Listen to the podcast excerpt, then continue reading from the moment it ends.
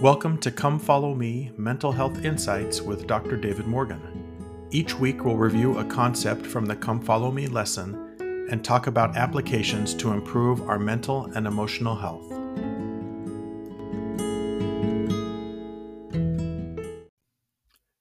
Hi, welcome to episode 6 of season 3.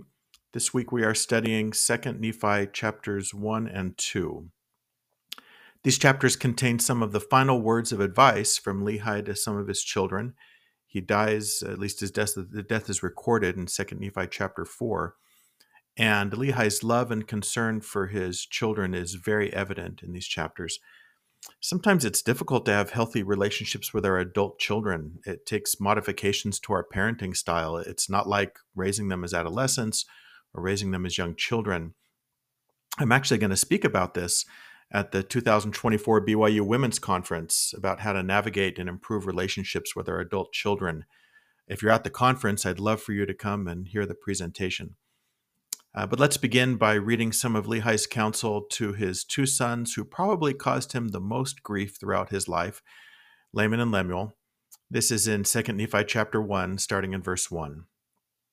And now it came to pass that after I, Nephi, had made an end of teaching my brethren, our father Lehi also spake many things unto them, and rehearsed unto them how great things the Lord had done for them in bringing them out of the land of Jerusalem.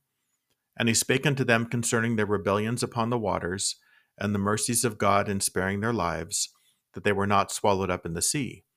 And he also spake unto them concerning the land of promise which they had obtained, how merciful the Lord had been in warning us that we should flee out of the land of Jerusalem.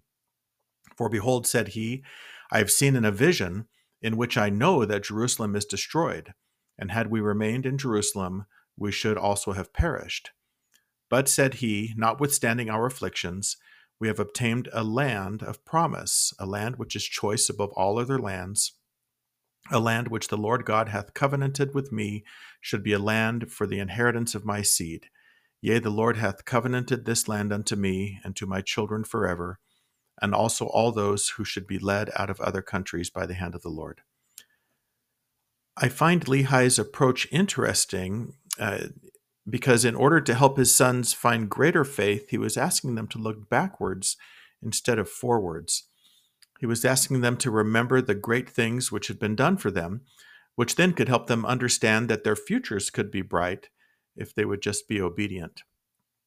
Developing greater faith is one strategy to decrease anxiety. It's not the only way to decrease anxiety, but it is one that is sometimes neglected. And now I'd like to spend most of the rest of the podcast telling you about a personal story that has unfolded in my life and my wife's life over the past six months or so. So I appreciate your indulgence with this. Uh, in late July of 2023, so about six months ago, my wife Kristen was having a routine annual exam with her doctor. Her doctor noticed something strange in her abdomen, and so she referred Kristen for an ultrasound. Now, usually these abdominal ultrasounds take about 10 minutes or so, but after she had been in for more than 30 minutes and the ultrasound technician brought in another technician and they stayed for about another 30 minutes, taking many, many images of her abdomen, Kristen knew something wasn't right uh, they identified a 14 centimeter mass in her abdominal area. Now, for reference, 14 centimeters is bigger than a softball, but not quite as big as a volleyball. Uh, one of the doctors basically said it was kind of like she was almost 20 weeks pregnant. That's how large this thing was inside her. Now, if they were able to see where the mass was attached to her, they would have been able to give a pretty good diagnosis of whether it was cancerous or not but in the ultrasound, they could not see where it was attached. So they scheduled her for an MRI, hoping that they could get better resolution. And that took a few weeks to um, to get scheduled and get done. And again, even with the MRI, they could not tell where the mass was attached, and so they could not rule out whether it was cancerous or not.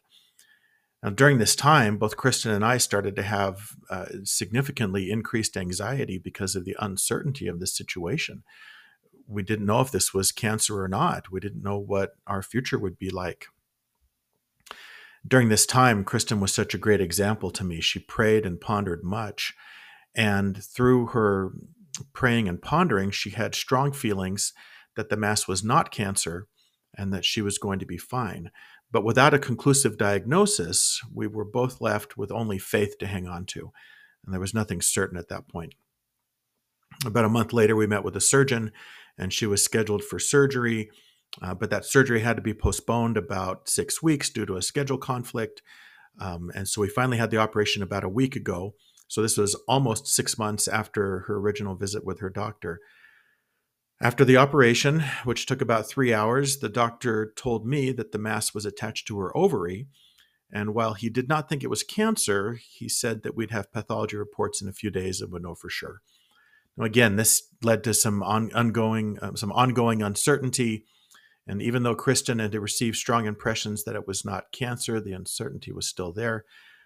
We were promised that the pathology report would come by Monday. Monday came and went. Tuesday came and went. Wednesday came and went and we were just wondering what the news was going to be. It was a difficult few days. And then finally, um, I think of Thursday of last week, we received the news that the mass was not cancerous and that she was going to be fine. I remember when Kristen came and told me the good news, um, we hugged and then we talked about it for a few minutes. And I said, let's always remember the impressions you had before and how they felt so that the next time we go through a period of uncertainty like this, we can remember to trust the Lord and the revelation that He gives. I appreciate you letting me share that personal story. I don't share much like this on these podcasts, but the experience was so timely for us and seemed to fit so perfectly with Lehi's teachings. And I expect that everyone listening has had a similar experience in their lives, uh, not necessarily a medical experience, but you've had a situation where something has happened where you have feared about potential outcomes, where you've received impressions that things will work out, and then eventually those impressions are realized and things are okay. It's very important to remember those experiences. In my own life, I like to call them my faith files. It's like a file drawer in my mind that I can open and then go back and remember all the times when I feared and when the Lord eventually came through. In 2 Nephi chapter 2, verses 1 and 2, Lehi gives counsel to his son Jacob, and he states, And now, Jacob, I speak unto you. Thou art my firstborn in the days of my tribulation in the wilderness. And behold, in thy childhood thou hast suffered afflictions and much sorrow because of the rudeness of thy brethren.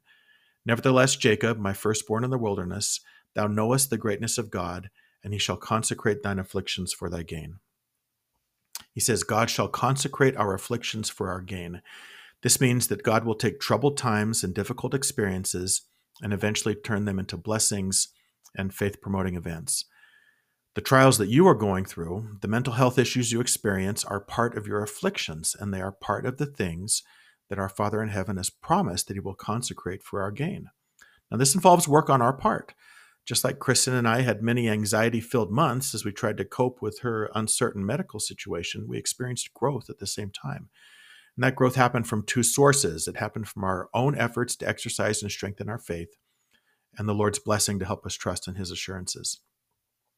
Sister Lisa L. Harkness, former first counselor in the primary general presidency, taught, quote, In times of turmoil and our faith can feel stretched to the limits of our endurance and understanding. Waves of fear can distract us, causing us to forget God's goodness, thus leaving our perspective short sighted and out of focus. Yet it is in these rough stretches of our journey that our faith can not only be tried, but fortified. Have faith that your mental health journey, although quite difficult at times, can be the means of you reaching spiritual heights that you never before imagined. I always end these podcast episodes with an invitation to act and invite you to give prayerful consideration to which of these invitations would be good for you to do. This week's invitation is as follows Brief, Briefly describe two situations you've experienced that have tested your faith and increased your anxieties. And then answer this question How was your faith strengthened and your anxieties reduced because of those trials? I have free worksheets you can download to help you remember and implement the weekly invitations. To find out how to get those, just sign up for my email newsletter, and you can find that link in the show notes. Also, please subscribe so you can easily access new episodes each week and share this podcast with others. There's also written transcripts of the podcast, and you can find that link in the show notes. Thank you for listening. And until next time, this is Dr. David Morgan reminding you that change is possible, but change requires action, and to always keep moving forward.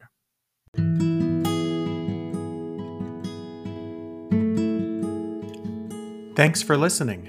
If you want to learn more, please visit Dr. Morgan's website at www.drdavidtmorgan.com.